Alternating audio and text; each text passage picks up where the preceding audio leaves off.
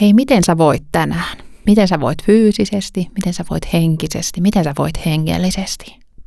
Ootko tänä aamuna kysynyt Jeesukselta, että mitä tänään tehtäisiin? Mitä kivaa tänään tehtäisiin?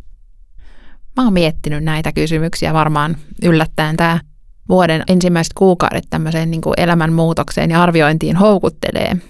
Mutta olen miettinyt sellaista hyvinvoinnin kivijalkaa, että mikä on niin kuin, mikä mun elämän kivijalka, mi, mihin mä, milloin mä voin hyvin. Ja tästähän voisi puhua vaikka kuinka kauan, mutta, mutta olen miettinyt kolme tämmöistä, ehkä tähän voisi jakaa kolme tällaista kivijalan, kivijalkaa, jotka on tärkeitä.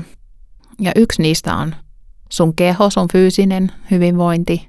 Yksi on sun mieli, miten, miten sun mielen terveys ja millaisia ajatuksia sulla on, miten sä voit. Ja yksi on henki, miten sun usko ja hengellinen elämä voi. Ja nämä keho, mieli ja henki, niin nämä vaikuttaa meissä ja keskenään ja toinen toiseensa. Ja vähän jotenkin joskus tuntuu, että meidän kristillisessä kentässä tämä hengen osuus, uskossa kasvaminen ja uskon osuus, niin nousee ykköseksi ja muut, muut voidaan sitten laittaa vähän tonne taka-alalle tai joskus jopa niin päin, että mielenterveyden kustannuksella mennään. Tai mennään jopa sen fyysisen terveyden kustannuksella. Mulla on kolme raamatun kohtaa, jotka kaikki mun mielestä kehottaa, on hyviä ja kehottaa. Miettiin tätä kokonaisuutta.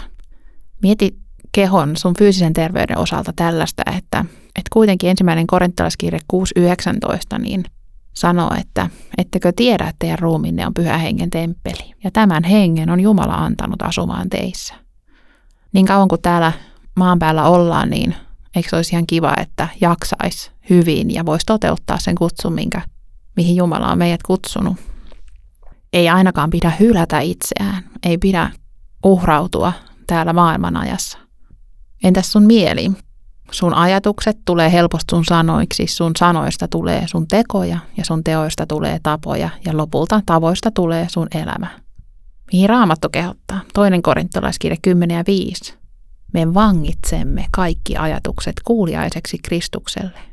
Sä voit pysäyttää sun ajatukset ja vangita ne Kristukselle. Toinen kohta on tämä ajatelkaa kaikkea sitä, mikä hyvää on, mikä on rakennukseksi. Ja, ja, ja e. Kiitollisuus kuuluu mun mielestä myös tähän kohtaan. No millainen henki sitten? Vapauteen Kristus meidät vapautti. Pysykää siis lujina, älkääkä alistuko uudelleen orjuuden ikeeseen. Kalattalaiskirja 5 ja 1. Sä oot tänään täysin vapaa. Kristus on sut vapauttanut. Sä voit vangita sun kaikki ajatukset kuuliaiseksi Kristukselle ja sä voit pitää itsestäsi huolta, koska sä oot pyhän hengen temppeli. Ja Jumala on antanut sen hengen suhun asumaan. Pidä huolta siitä kokonaisuudesta. Rukoillaan. Kiitos Jeesus, että minä kokonaisuudessaan, me kokonaisuudessaan olemme sun omia ja sulle rakkaita. Pidä meistä huolta. Anna sun henki meissä asumaan, vaikuttamaan tahtomista ja tekemistä. Ja anna meidän myös nähdä, kuinka tärkeää on elää sun kanssa joka päivä. Jeesuksen nimessä. Amen.